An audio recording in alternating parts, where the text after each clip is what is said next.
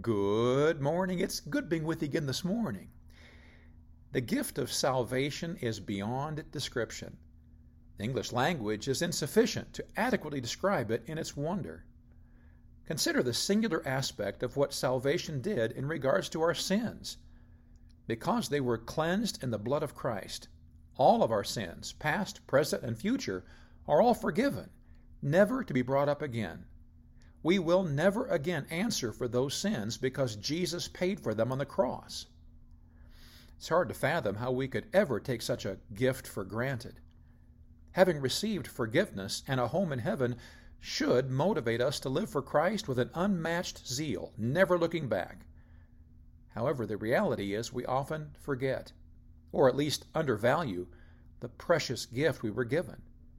Instead of recognizing that the only good in any of us is that which is the Lord Jesus, we often conclude that we are not really that bad.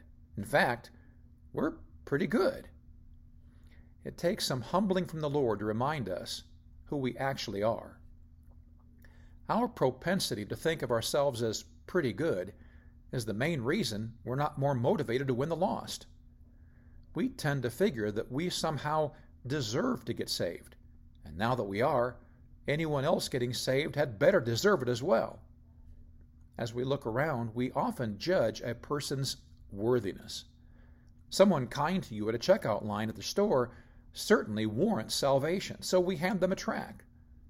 A person that gets angry at you for driving too slow could not be a heavenly candidate, so your mind relegates them to the unworthy category. We probably wouldn't admit it, but we far too often make judgment calls about most people. Only if we think they'd be somebody we wouldn't mind spending eternity with do we make any effort to give them the gospel. God forbid that they're vulgar. Strike them off the list. No tracts for them. It's a good thing the Lord Jesus sees people differently than we do. He sees beyond our sinful shell and peers into our heart. There, he can see what could be if only that individual would give their heart to Christ. The harsh, worldly outside at which we take offense and determine is not salvation material is often the very person that God knows would transform into a beautiful child of God if only someone cared enough to share with them the love of Christ. When Paul wrote to Timothy, he expressed a convicting thought about our Lord and Savior. He wrote in First Timothy two, three and four, "For this is good and acceptable in the sight of God our Savior, who will have all men to be saved, and to come unto the knowledge of the truth." Paul said that the Lord Jesus wants all men to be saved. Those that we have determined are not salvation material are the very ones the Lord wants to be saved. We see their harsh exterior. He sees their glorious potential in Him. We see them and get put off. He sees them and longs for them to put Him on. You and I need to ask the Lord to be able to see people the way that He does.